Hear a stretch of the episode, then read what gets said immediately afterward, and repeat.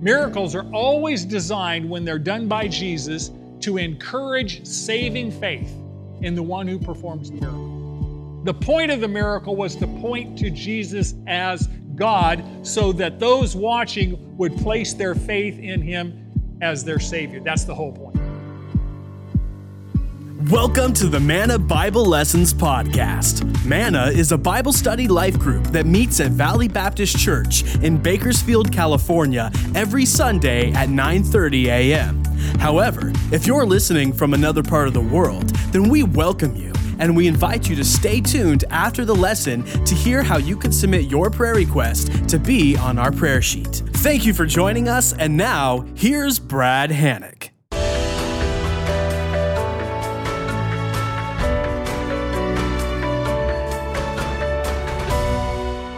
Would open your Bibles, please, to Mark chapter two. Mark chapter two. We're going to continue uh, in the Gospel of Mark for the next few months, Lord willing. If our greatest need had been information, God would have sent us an educator. If our greatest need had been technology, God would have sent us a scientist. If our greatest need had been money, God would have sent us an economist. If our greatest need had been pleasure, God would have sent us an entertainer. But since our greatest need was forgiveness, God sent us the Savior. Today we're going to be studying the greatest of all of God's gifts, his gift of forgiveness. Just by way of brief recap, in the very first verse of his gospel, Mark declares that Jesus is the Son of God, and then he demonstrates the deity of Christ in this first chapter by reviewing various instances where Christ exercised power, divine power, power over people, power over demons, power over disease. He shows Jesus preaching God's word with convicting power, casting demons out of a man in the synagogue, healing Peter's wife's mother, and then spending most of the night healing sick people in Capernaum. Jesus heals a leper and then commands the leper not to tell anybody about it because he didn't want to deal with the crowds. But this leper spreads the news of this healing, and remember, leprosy was incurable. He spreads the news of his healing far and wide, so much so that Jesus can't even enter a village without being mobbed. And so Jesus stays in unpopulated areas in very rural uh, climates, and people find him and follow him because he is doing things that no one has ever seen before. Unfortunately, the crowds that follow him are really not interested in spiritual healing of their souls. They're interested in physical healing of their bodies. Austin's going to show you a map of Israel to kind of give you a context at this point in time. Jesus, of course, started his first year of ministry in Judea, in southern Israel, in Jerusalem. And then the Pharisees and scribes got so persecutorial, they really would have killed him at that point in time. He left and moved the seventy miles north up to the Sea of Galilee, which you see a map of, to the city of Capernaum. Capernaum was the major fishing village on the northwest corner of the Sea of Galilee. It's situated on two major trade routes, the King's Highway inland and then the Via Maris, the way of the sea. And so it was a very, very crucial strategic location for Jesus to uh, orient his ministry. Capernaum is going to be his base of ministry operations for the next year and a half. So he's going to spend most of his three-year ministry at Capernaum. And he's spending time in Peter's house. Now, we know Peter was married because we just found out in chapter one that he had healed Peter's wife's mother several days earlier. She was probably a widow. That's why she was living with Peter and uh, her daughter. So let's pick up the narrative in chapter two, verse one. When Jesus had come back to Capernaum, now remember, he had been spending some time in the rural climate because there was rural areas, the villages surrounding, because there was so much mob action in Capernaum. So it says, when he had come back to Capernaum, several days afterward, it was heard that he was at home. And many were gathered together so that there was no longer room, not even near the door, and he was speaking the word to them. Here's the principle. Jesus made the gospel the center of his life, and so should we. Jesus made the gospel the center of his life, and so should we. The rumors were flying. Jesus is back in town, and he's staying at Peter's place. Now, if you recall, Middle Eastern hospitality does not require you to call in advance before you're going to drop in. If you're in the Middle East, especially in the first century, dropping in was normal. So there were people that just dropped in Peter's place. They heard Jesus was there. This house was jam-packed. They were squeezed inside like groupies in a rock concert. You probably couldn't fall down if you tried. There was just a lot of people in here because Jesus had been healing people and everybody wanted to be in on the action. Matter of fact, the crowd was jammed up against the door and spilled out into the streets, just like I guess you've seen... Uh, Black Friday, Thanksgiving Day sales, you know, when people are jammed up against the door. Only this time, instead of there being a T V they wanted, it was Jesus they wanted. And the house he was in was pretty small. By the way, um, a big crowd is never proof of spiritual success. This crowd is very curious, but they're not committed. What they crave is the spectacular. They want to see miracles. They want to see wonderful things, supernatural things happen, but they're not interested in spiritual transformation. They want to be amazed and astonished, but they don't want to be changed.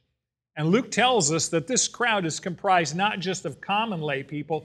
Luke tells us there's Pharisees and scribes and teachers of the law in the crowd as well.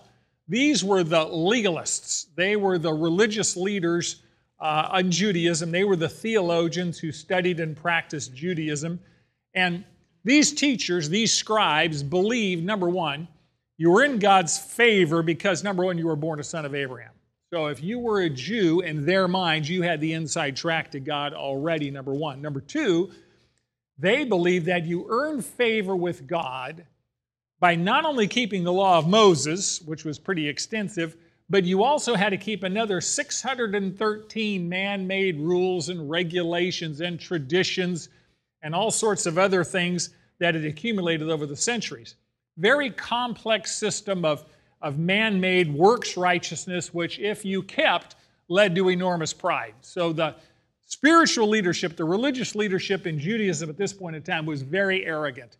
And they believed that they had the keys to the kingdom. Not only were they Jewish, but they had written a good chunk of these rules, and so everybody had to keep them. Now, these scribes and Pharisees, these leaders, didn't come just from a lot of surrounding villages. Some of them had come all the way from Jerusalem, literally seventy miles north, to hear Jesus. And by the way, they were not there to be transformed by Jesus. They were there to trap him. They were there to look at anything he said that they could accuse him of for breaking the Mosaic Law or not keeping their traditions. What they were trying to do was discredit him so they could destroy him. They, remember, these religious leaders, they controlled a religious system that they sat atop of, and it kept the common people in spiritual bondage and kept them in spiritual control. And Jesus was a major threat to their control over that religious system. Now, you know that anyone can attract a crowd. You can, you can go to a circus, you can go to a celebrity, you can go to a show in Vegas, and you can attract a crowd. It's what you do with the crowd that really counts. Jesus did not come to entertain this crowd with miracles. He had a message they needed to hear, but it was not one they wanted to hear. The crowd valued Jesus' miracles more than the message of the gospel. And because they were prioritizing life here and now, earthly life, Jesus was all about eternal life, the kingdom of heaven. How do you obtain eternal life? So Jesus is preaching the word, God's word, to this crowd, the word of the gospel. And we know that preaching is one of God's primary methods of reaching the lost with his good news of forgiveness. Jesus first is going to tell them the bad news, right? Pastor Roger mentions this often. The bad news is that we are all sinners, we are all separated from God, and these religious leaders have to turn away from their sins in repentance and turn to God. Now, we know that they didn't want to hear that.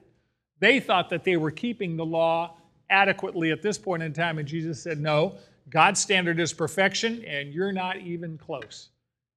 After we tell people the bad news that they're sinners and need a Savior, then we can tell them the good news. And Jesus was saying to them, I myself am the Messiah who has come to reconcile and restore your broken relationship with God. Jesus told them they can be saved by placing their faith in him and not in themselves. By the way, you already know this. No one goes to heaven based on what they do or what they fail to do. No one gets into heaven based on what you do or fail to do. People are not made right with God based on human performance. They are made got right with God based on what Jesus has already done on our behalf. So Jesus is preaching the gospel to this crowd who has come to see him do a miracle because he knows more than physical healing, they need spiritual reconciliation with God.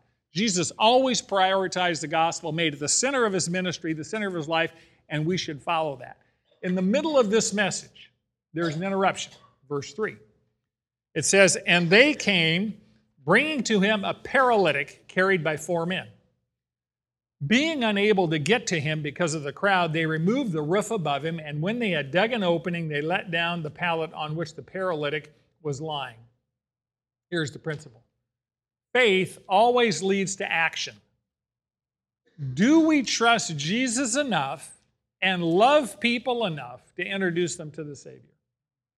Faith always leads to action. Do we trust Jesus enough and love people enough to introduce them to the Savior? Now, this man is paralyzed. He's a paraplegic for sure, quite likely a quadriplegic. He's carried on a mat, literally a poor man's bed. Peter's house is jam-packed, and the men, these four men, are trying to get their friend on the pallet in to see Jesus, and they can't talk anyone in the crowd to let them pass. Matter of fact, Jesus has been healing so many people, I mean literally around the clock, that you would think that this crowd looking at a quadriplegic on a pad being carried, you would think they would make way, right? Wrong, right? This isn't about, this is not a sympathetic crowd. This is a crowd that wants to be close to the action. They want to see Jesus do something spectacular, and they're not even willing to step aside to let a crippled person be healed by Jesus. They don't, no one, no one cuts in line, not even a quadriplegic, right? However, this man's four friends are determined to get their friend in front of Jesus. And they are not inside-the-box thinkers. If you can't get in through the door, then we're going to find another way inside. If you can't get past the crowd, then go where there is no crowd. If you can't get through, go up. Austin's going to show you some pictures of what a typical first-century Jewish home looked like. Keep these pics in mind. He's going to keep them up here for you a little bit so you can see what a home looked like traditionally. Most homes in Palestine at this point in time were built out of a combination of dirt, clay, rock, or stone. There's a lot of rocks and stones. If you've been to Israel, you know that it's largely a gravel pile. So you build with what you have. Generally, they were one-story homes.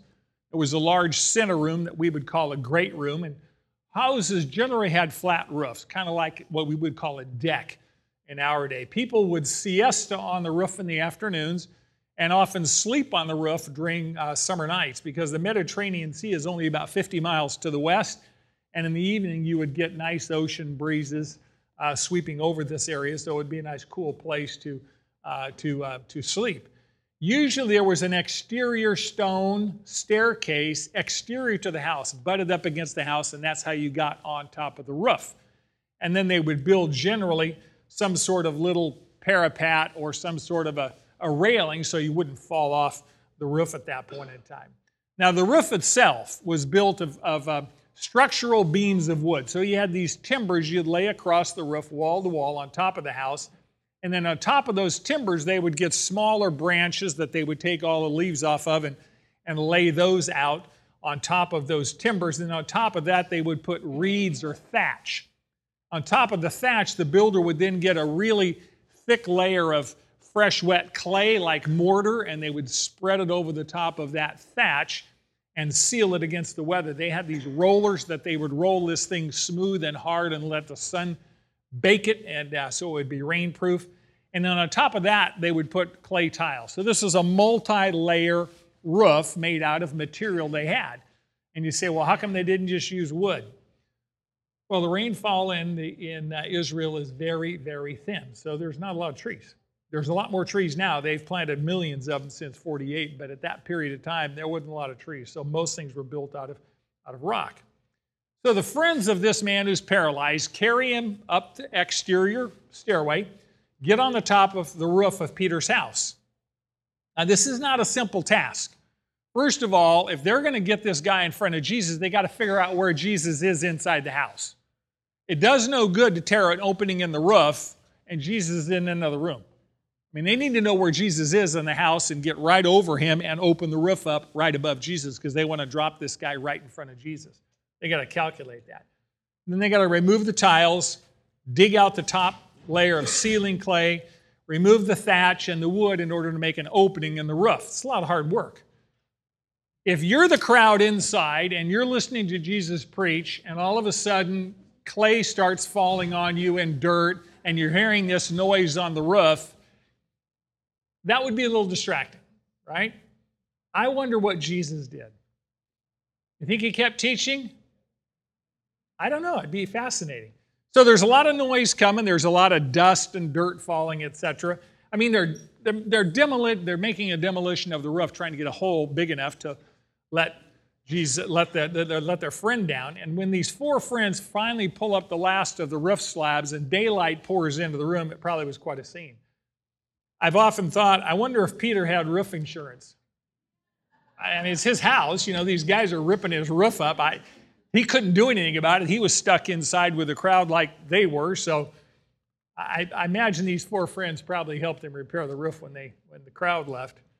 Uh, it must have been a pretty good-sized hole. If you think about a sleeping bag or an army cot, because they had to let this guy down level. They couldn't just drop him in with his hands. You know, they had to let him down flat. So it was a pretty big hole. They had to dig in the roof. Probably took some time. We do know that these four men or women had faith that Jesus would heal their paralyzed friend, or they wouldn't have gone to all the work to get him in front of Jesus. You know, this was hard work. It was pretty unorthodox. You're interrupting the master who's teaching, and it could have been expensive if they had to pay for the repairs. But they believed that Jesus would heal him, and they loved their friend enough to do whatever it took to get their friend in front of Jesus. Jesus had been healing everyone who came to Capernaum, so they had pretty good odds that Jesus would heal him. Interesting application question.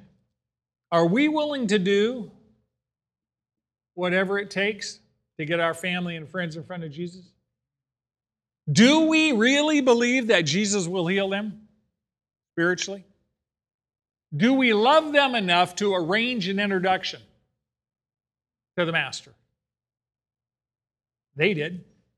We do know that Jesus viewed their actions as having faith that they would heal their friend because it says in verse five, and Jesus, seeing their faith, said to the paralytic, "Son, your sins are forgiven." But some of the scribes were sitting there and reasoning in their hearts, "Why does this man blaspheme? Or why does this man speak in this way? He is blaspheming. Who can forgive sins but God alone?" Here's the principle. Our greatest need and God's greatest gift is forgiveness. Those who accept Jesus' forgiveness go to heaven, but those who reject Jesus' forgiveness go to hell. Our greatest need and God's greatest gift is forgiveness. Those who accept Jesus' forgiveness go to heaven, but those who reject Jesus' forgiveness go to hell. And I put that in there very directly. The Bible is very, very clear about eternal destiny based on who you believe and why you believe what you believe. Because the reality is our sin separates us from God. Our sin breaks our relationship with God. And because God loves sinners, he longs to reconcile. He longs to forgive. Our God is a forgiving God who longs to reconcile people's broken relationship with himself. The God of the Bible is a loving, compassionate, forgiving God. Exodus thirty-four six. This is the very first time that God reveals his character to Moses, and he says in Exodus thirty-four six on the mountain when he's talking to Moses, "Then the Lord passed by in front of him, Moses, and proclaimed, 'The Lord, the Lord God, compassionate and gracious, slow to anger and abounding in loving kindness and truth, who keeps loving kindness for thousands, who forgives iniquity, transgression, and sin.'" We know that God forgives. We also know that God forgets. Psalm one oh three, verse twelve. How far, how much does God forgive? His forgiveness is infinite as far as the east is from the west. so far has He removed our transgressions from us. You know, there's a North Pole and a South Pole. So if you say, well, as far as the North Pole is from the South Pole, that is how far God's removed our transgressions. It's only about twelve thousand miles. Now, it's not too far, right? The Arctic tern flies around that every year. But there is no West Pole or East Pole. So when it says as far as the East is from the West, that's infinite. There is no location. So when God forgives, He forgives and does not remember. He chooses not to remember. The very first words out of Jesus' mouth are surprising. They're very compassionate, but they're very surprising. And they are words of compassion, not for His physical brokenness, but for His spiritual brokenness. See, this man's visible problem is pretty obvious. He's a quadriplegic. The problem is obvious. Well, that's not his real problem. His real problem and our real problem is never physical. It's never the circumstances. It's not the paralysis. It's his sin. That's the problem that Jesus addresses. For us, nothing has changed. Sin is our greatest problem, just like it was his greatest problem. When you look at someone in this world, regardless of whatever their issues are externally, you know what their greatest problem is. Yes? It's sin. It's always sin. And Jesus always addresses the key problem first. He never gets distracted by taking care of other things. Many, many times we focus on our physical problems, on our circumstantial problems, on our emotional problems, on our children problems, on our grandchildren problems. You can make the laundry list. But at the end of the day, our greatest problems are always related to me and God, not me and my problems, right? Say yes. Say it like you mean it. You know it's true. It's always me and God. That's really where it boils down to. So Jesus addresses this paralyzed man as my son. He says son or, or child. It's a very personal term, very tender term, conveys affection, refers to this paralyzed man as part of his family.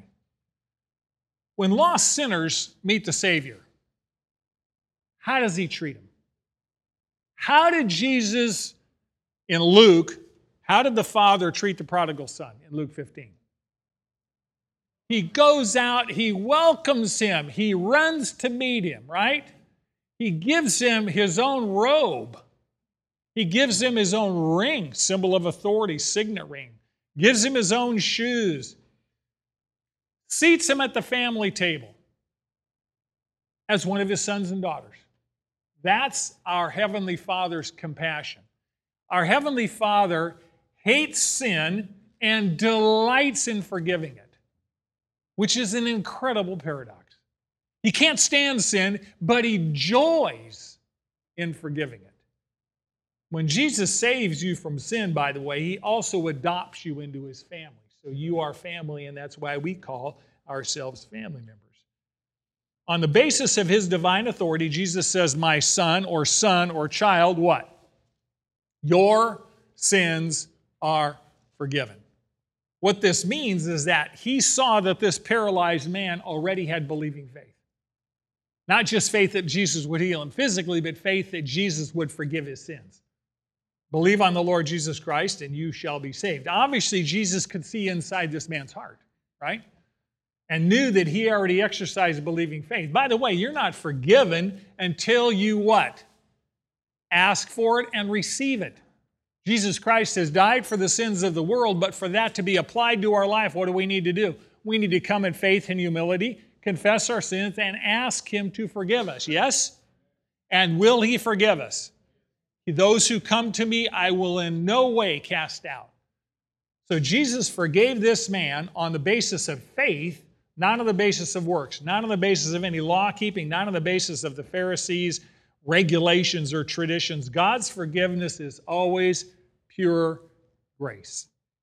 And when Jesus forgives us our sins, we're adopted into His family and we have fellowship with our Heavenly Father. Now, you want to know why this is so unusual.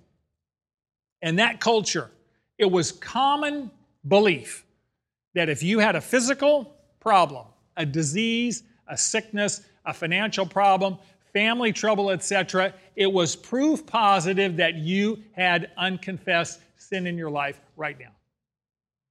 So you were judged on the basis of whatever problem you had because they said there's sin in your life or you wouldn't have this suffering.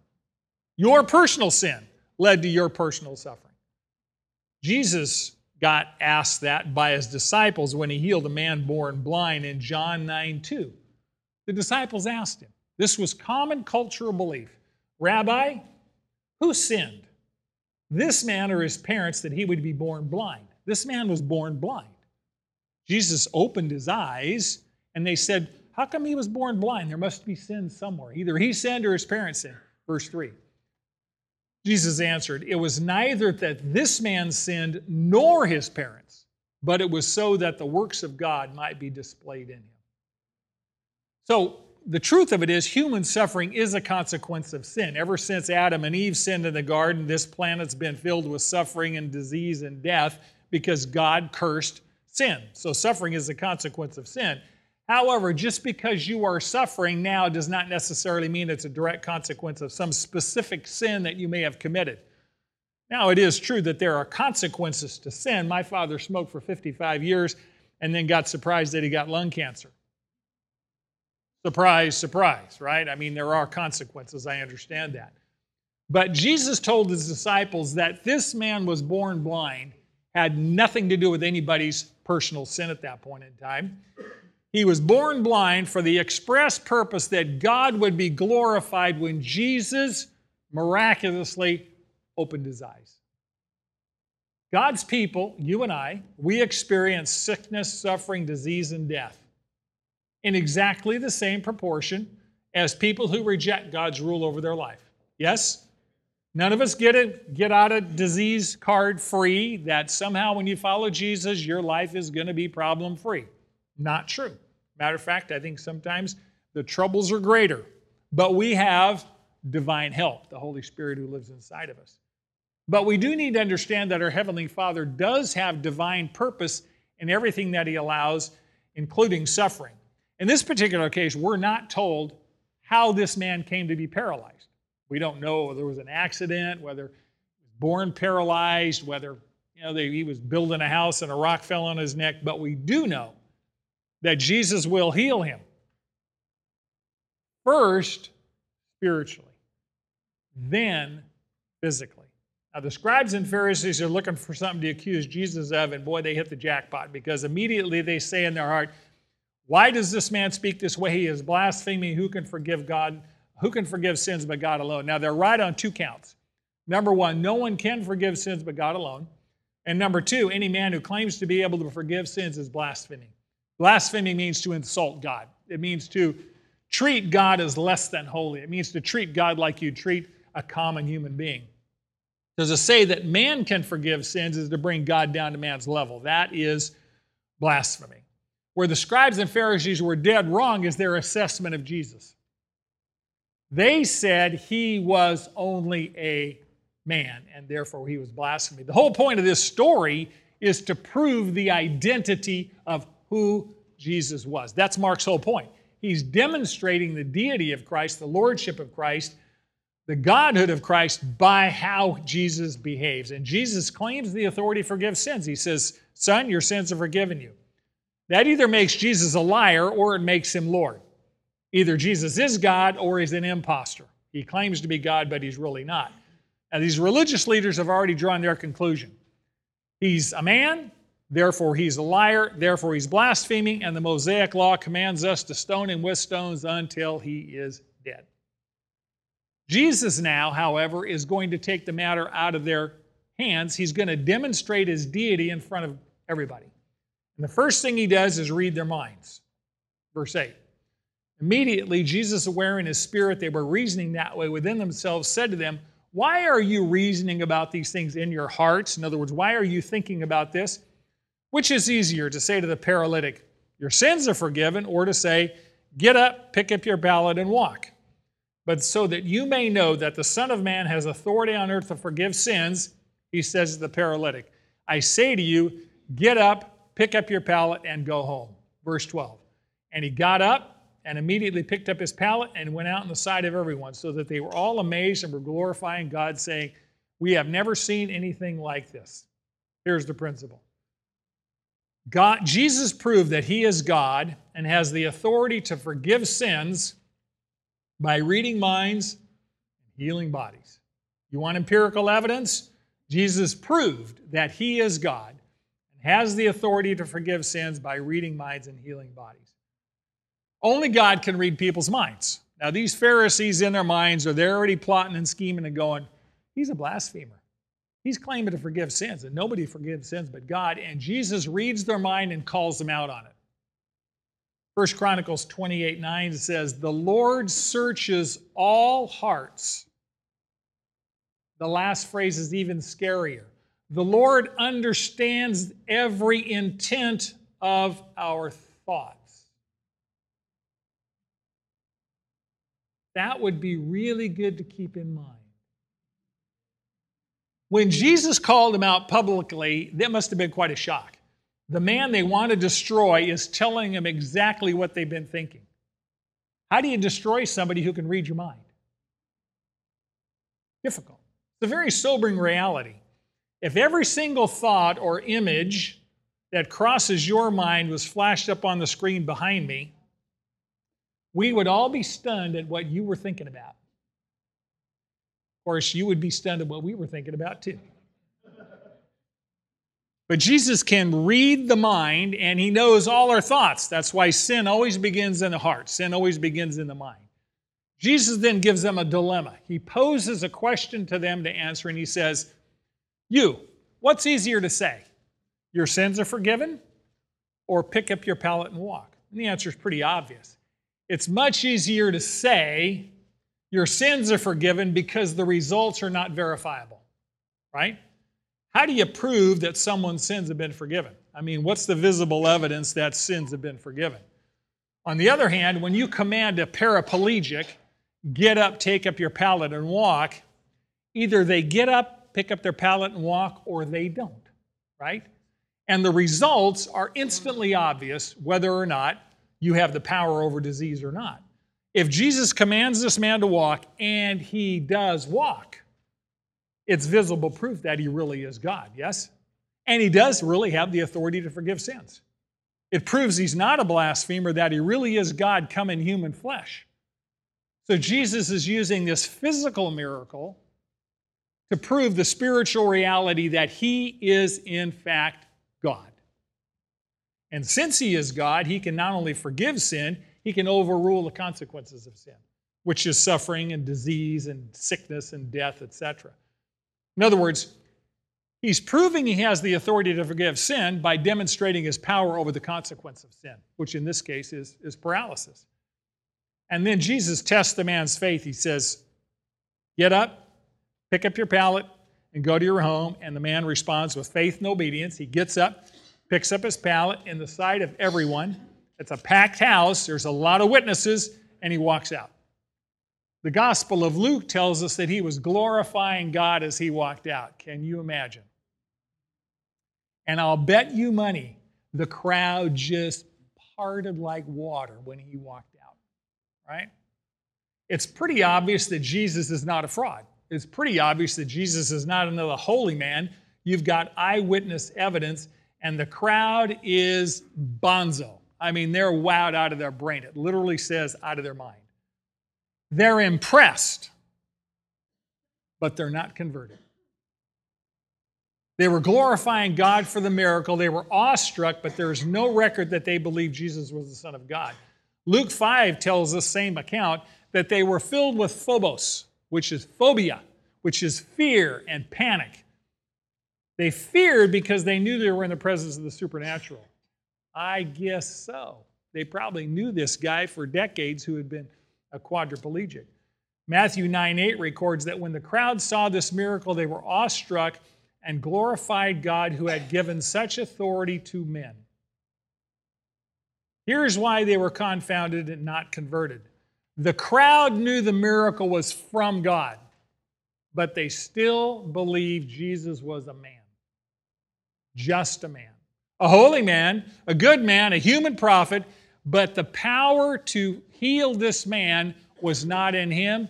It was given to him from God. They did not believe that he was God in the flesh. They would not believe that Jesus is God. They wanted miracles. They wanted healings. They wanted God's power on demonstration. By the way, our culture is no different. Does our culture crave the spectacular? Oh my gosh, if it's large and in charge. When you look at the Super Bowl halftime show, it's all about, can you beat this spectacle from last year, right? It's all about how can you wow people. So when Jesus performs miracles, he overrides the natural order of things. He overrides space and time and matter and energy. He's demonstrating that he alone is the God who controls the laws that govern his creation. Jesus did miracles. He gave people evidence to authenticate his claim that he is God. Miracles are not ends in themselves. Our culture craves miracles. Show me a miracle. Show me something spectacular. We have entire church groups that want God to do something visible. Attach a limb. Open the eyes of the blind. Cure cancer, et cetera, et cetera. But miracles are never ends in themselves. Miracles are always means to an end. Miracles are always designed, when they're done by Jesus, to encourage saving faith in the one who performs the miracle. The point of the miracle was to point to Jesus as God so that those watching would place their faith in him as their Savior. That's the whole point. And this crowd missed the greatest miracle performed that day. They applauded God's miracle that made a paralyzed man walk. They failed, totally failed to appreciate God's greater miracle that saved a lost man from hell. You know, we come to church here, and there are miracles done in every service. The greatest miracle you see in every service is when people do spiritual business with God and surrender to Jesus Christ. And they have moved from eternal death to eternal life. They have entered the kingdom of heaven. And they are now going to spend eternity with Jesus Christ in heaven. They move from spiritual death to spiritual life in a moment. That is the greatest miracle on the planet. They have received God's greatest gift, which is forgiveness, for their greatest need, which is separation from God due to sin. And every week it happens. And the more it happens, the more we go, huh, hmm, yeah, wow. Three people came forward, one person came forward. We missed the miracle. Because, we, we, you know, if someone on a pallet, a quadriplegic, got healed in this church and jumped up and walked, it would make national news. Valley Baptist Church, whatever happened, they'd find some way to explain it away. This quadriplegic now walks, and he'd be interviewed on every talk show in the country. But people moving from death to life, eternal life, happens every week. And because of that, it's easy to miss the miracle. Don't miss the miracle of salvation. Don't overlook God's greatest gift of forgiveness. That was the real miracle. So this crowd, they value the miracle more than the message. Before healing this man, Jesus had been preaching the real gospel to them. He had been preaching how to become saved. He was telling them they were sinners, that he, they needed a Savior, and that he was that Savior. They refused to believe that their own sins needed forgiving. They had come face to face with the Holy One of Heaven, saw his miracles, and ignored his message. And later on, most of them will actively reject him and his message and partner with the religious leaders and kill him. It's interesting that Jesus says, he claims that he has the authority on earth to forgive sin. In your Bible, I want you to underline the word on earth. The place where forgiveness takes place, the only place where forgiveness takes place, is here on earth, here and now. The day of salvation is always today. The day to repent and receive Jesus' forgiveness is always today. Because God's greatest gift, God's greatest gift of forgiveness has an expiration date. It's a time-limited offer. God's offer of forgiveness is limited to our time on earth. There is no forgiveness granted after death. When you die and stand before God, either you will have repented and received His gift of forgiveness, or you will have rejected His gift of forgiveness. If you repent and receive His forgiveness, you will face Jesus as your Savior. If you reject His gift of forgiveness, you will face Jesus as your judge, right? That's why Jesus says over and over again, today is the day of salvation. Today is the day of salvation. And the truth of it is, most of us in this room have been walking with Jesus for some time. Some of you look like forever.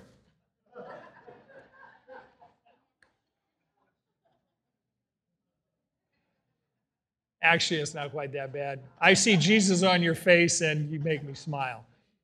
But even us who have known Him, we still sin.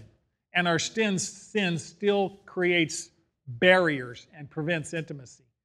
We need to come to Him with forgiveness for our sin daily as well. So today is not only the day of salvation, it's always the day, it's always the right time to seek the gift of forgiveness, because we are sinners and we can be restored on a daily basis, on a moment-by-moment basis, as we come to God and ask for His forgiveness.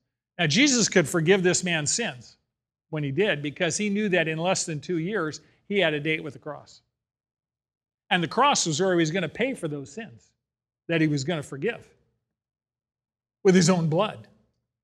See, the greatest miracle is God's forgiveness, but it's free to us because it was unbelievably expensive for the Savior.